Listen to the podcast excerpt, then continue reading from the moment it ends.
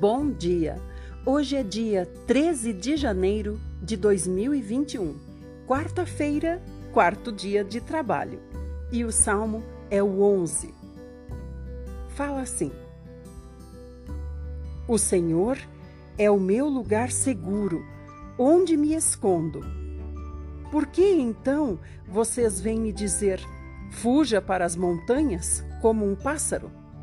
Lá você ficará em segurança por toda parte, os homens que não temem a Deus preparam seus arcos, colocam as flechas contra as cordas e das sombras procuram atingir as pessoas honestas e justas. Quando a lei e a justiça, que são os alicerces da sociedade, são destruídas, o que pode fazer o justo? Mas o Senhor continua presente no seu santo templo. O Senhor tem o seu trono nos céus. Ele observa a vida dos homens com muita atenção. Seus olhos veem o interior de cada pessoa. O Senhor põe à prova os que lhe obedecem e também aqueles que não lhe dão importância. Ele detesta quem vive à base de violência. Ele castigará os maus com chuva de fogo e enxofre. Ele castiga a maldade dessa gente com vento que queima como fogo. O Senhor ama a justiça, porque ele é justo. Quem obedece de coração à sua lei viverá na sua presença. Provérbios 3, versos 11 e 12. Meu filho, não fique revoltado quando for disciplinado pelo Senhor. Não fique desanimado quando ele o corrigir. Pois o Senhor disciplina quem ele ama, assim como um pai cheio de amor faz ao seu filho.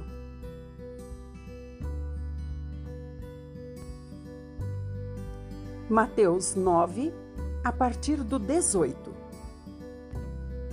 Enquanto ele estava dizendo isso, o chefe da sinagoga local chegou, ajoelhou-se diante de Jesus e disse: Minha filhinha acaba de morrer. Porém, o Senhor pode fazer com que volte à vida, se somente vier e tocá-la. Jesus e os discípulos foram para a casa dele. No caminho, uma mulher que durante 12 anos vinha sofrendo de uma hemorragia veio por trás dele e tocou na barra do seu manto, pois ela pensava: se eu apenas tocar em seu manto, serei curada. Jesus voltou-se e falou com ela: Filha, disse ele, anime-se, a sua fé a curou. E a mulher ficou curada a partir daquele momento. Quando Jesus chegou à casa do chefe da sinagoga e viu as multidões barulhentas e ouviu a música do enterro, disse: Ponham todos para fora, porque a menina não está morta, ela só está dormindo. Então começaram a zombar e caçoar dele. Quando a multidão finalmente saiu, Jesus entrou e tomou a menina pela mão, e ela se levantou e viveu novamente. A notícia a respeito desse acontecimento espalhou-se por toda a região. Quando Jesus estava saindo da casa da menina, dois cegos apareceram gritando: Ó oh, filho de Davi, tenha piedade de nós. Eles foram até a casa onde ele morava e Jesus lhes perguntou: Vocês creem que eu posso fazê-los enxergar? Sim, Senhor, disseram eles. Nós cremos. Então ele pôs a mão nos olhos deles e disse: Que seja feito a vocês conforme a fé que vocês têm. E eles puderam ver. Jesus avisou os dois energicamente para que não contassem isso a ninguém. Eles, porém, espalharam sua fama pela cidade inteira. Deixando aquele lugar, Jesus encontrou um homem que não podia falar porque estava endemoninhado. Jesus expulsou o demônio e imediatamente o homem começou a falar. Como as multidões ficaram maravilhadas, nunca se viu nada parecido em Israel, exclamavam todos. Mas os fariseus diziam: é o príncipe dos demônios que dá poder a ele para expulsar demônios. Jesus andava por todas as cidades e vilas daquela região, ensinando nas sinagogas dos judeus e anunciando as boas novas do reino. Em todo lugar aonde ele ia, curava as pessoas de todas as enfermidades e doenças. Ao ver as multidões, ficou com pena delas, porque estavam aflitas e desamparadas, como ovelhas sem pastor. A colheita é grande, mas os trabalhadores são tão poucos, disse ele aos seus discípulos. Portanto, peçam ao Senhor da colheita que chame mais trabalhadores para os seus campos de colheita. Obrigada por ter ouvido mais o dia de hoje. Logo, logo, no fim do ano, teremos ouvido a Bíblia inteira. Eu espero você no meu Instagram, Idelma Ferreira com H.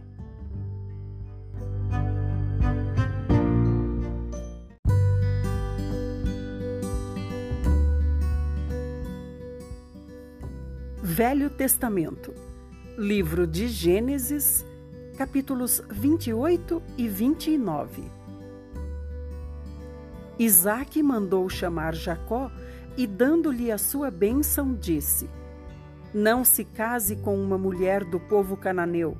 Em vez disso, vá para a casa do seu avô Betuel, pai de sua mãe, em Padã Arã, e escolha uma esposa para você das filhas de Labão, irmão da sua mãe. Que o Deus Todo-Poderoso abençoe você, lhe dê muitos filhos e multiplique os seus descendentes, e que formem muitos povos. Que ele dê a vocês e aos seus descendentes as bênçãos que prometeu a Abraão.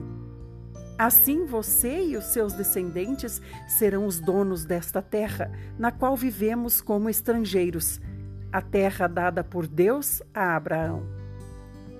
Assim, Jacó se despediu de Isaque e foi para Padã Arã.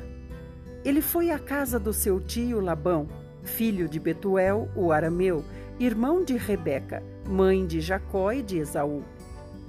Esaú ficou sabendo que Isaque tinha abençoado a Jacó e o tinha mandado para Padã Arã, para encontrar ali uma esposa para si e, ao abençoá-lo, ordenou a ele que não se casasse com uma mulher cananeia. Ele ficou sabendo que Jacó tinha obedecido ao seu pai e à sua mãe e tinha ido para Padã Arã. Então, Esaú percebeu que seu pai Isaque não via com bons olhos as mulheres cananeias.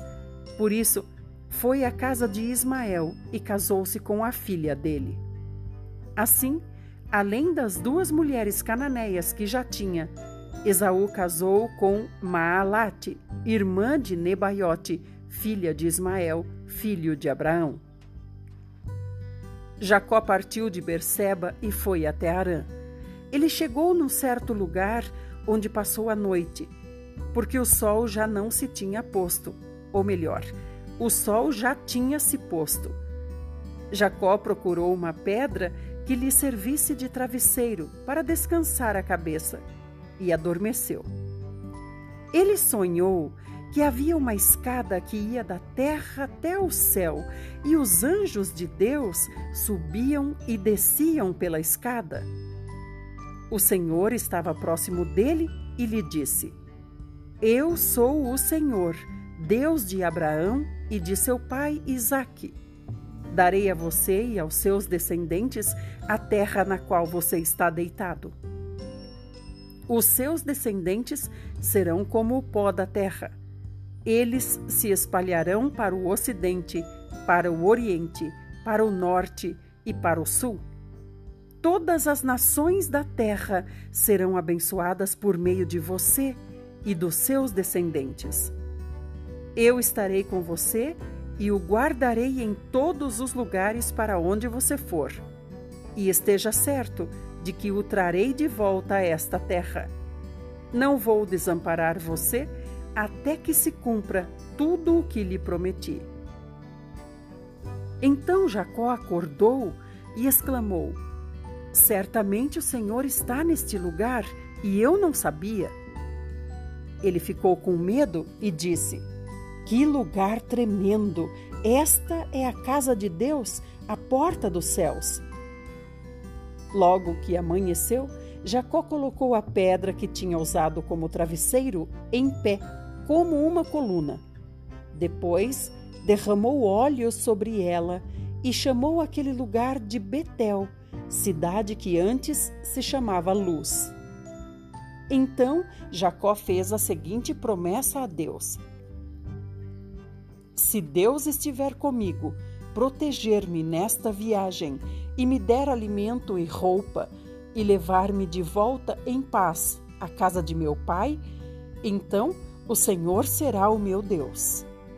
E esta pedra que coloquei como coluna será a casa de meu Deus, em lugar de adoração.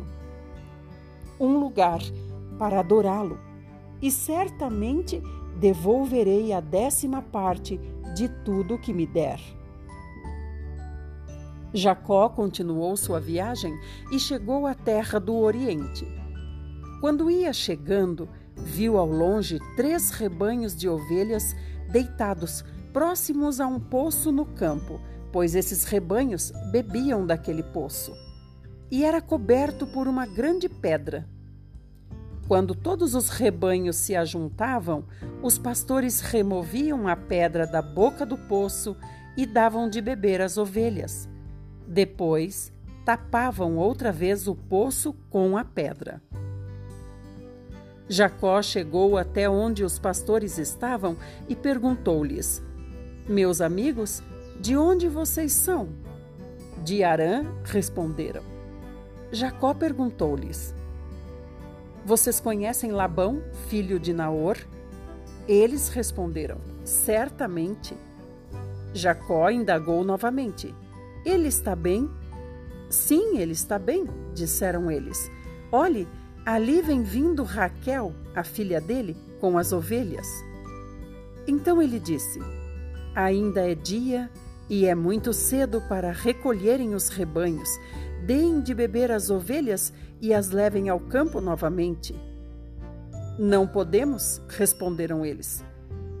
Enquanto não se ajuntarem todos os rebanhos e não for removida a pedra da boca do poço, não daremos de beber as ovelhas. No meio da conversa, chegou Raquel com as ovelhas de seu pai, porque era pastora. Quando Jacó viu Raquel, filha de Labão, irmão de sua mãe, e as ovelhas de Labão, aproximou-se, removeu a pedra da boca do poço e deu água ao rebanho de seu tio Labão. Depois disso, Jacó beijou Raquel e se emocionou profundamente. Jacó então contou a Raquel que era seu primo, por parte do pai dela. Disse que era filho de Rebeca, tia de Raquel. Então ela correu e contou tudo a seu pai. Assim, assim que Labão ouviu as notícias a respeito de Jacó, filho de sua irmã, correu ao seu encontro, abraçou-o e o beijou. Em seguida, levou-o para sua casa. E Jacó contou tudo o que tinha acontecido durante a sua viagem. Então Labão lhe disse: Você é realmente da minha própria carne e do meu sangue. Jacó já estava um mês na casa de Labão quando este lhe disse: Não é porque você é meu parente que vai ficar trabalhando de graça para mim. Diga-me quanto você quer receber de salário. Labão tinha duas filhas. O nome da mais velha era Lia e o da mais nova Raquel. Lia tinha aparência singela, mas Raquel era uma mulher muito bonita. Jacó gostou de Raquel e disse: Trabalharei sete anos para você para poder casar-me com Raquel, sua filha mais nova. Labão respondeu: Prefiro dá-la a você a entregá-la a algum homem estranho. Fique aqui comigo. Assim, Jacó trabalhou sete anos para Labão para poder casar-se com Raquel. Ele a amava tanto que os sete anos pareceram poucos dias. Quando passaram os sete anos, disse Jacó a Labão: Dê-me a minha mulher, pois já venceu o prazo, para que eu me case com ela. Labão convidou todo o povo daquele lugar e fez uma grande festa. À noite, Labão entregou sua filha Lia a Jacó, e Jacó deitou-se com ela. Labão deu sua serva Zilpa a Lia para ser serva dela. Quando amanheceu, Jacó viu que havia dormido com Lia e não com Raquel. Por isso, Jacó disse a Labão: Por que o Senhor fez isso comigo? Eu não trabalhei por amor a Raquel? Por que você me enganou? Labão respondeu: Aqui não é o costume casar a filha mais nova antes da mais velha. Espere terminar esta semana de núpcias e lhe daremos a mais nova em troca de mais sete anos de trabalho para mim. Jacó concordou. Quando passou aquela semana da festa de casamento, Labão lhe deu sua filha Raquel por mulher. Labão deu sua serva Bila para ser serva de Raquel. Jacó deitou-se com Raquel. Ele a amava mais do que a Lia e trabalhou mais sete anos para Labão. Quando o Senhor viu que Lia era desprezada por Jacó, fez com que ela tivesse filhos. Raquel, porém, não podia ter filhos. Lia ficou grávida e deu à luz um filho e deu-lhe o nome de Ruben, pois disse: O Senhor viu a minha aflição. Agora o meu marido me amará. Lia engravidou novamente e, quando deu à luz, disse: o Senhor ouviu que eu era desprezada e me deu este filho. Por isso, chamou-o de Simeão. Lia engravidou outra vez e, quando deu à luz o terceiro filho, disse: Desta vez, meu marido se unirá a mim, porque lhe dei três filhos. Por isso chamou-o de Levi. Lia engravidou mais uma vez e, quando deu à luz um filho, disse: Desta vez louvarei o Senhor. Por isso deu-lhe o nome de Judá. Então parou de ter filhos.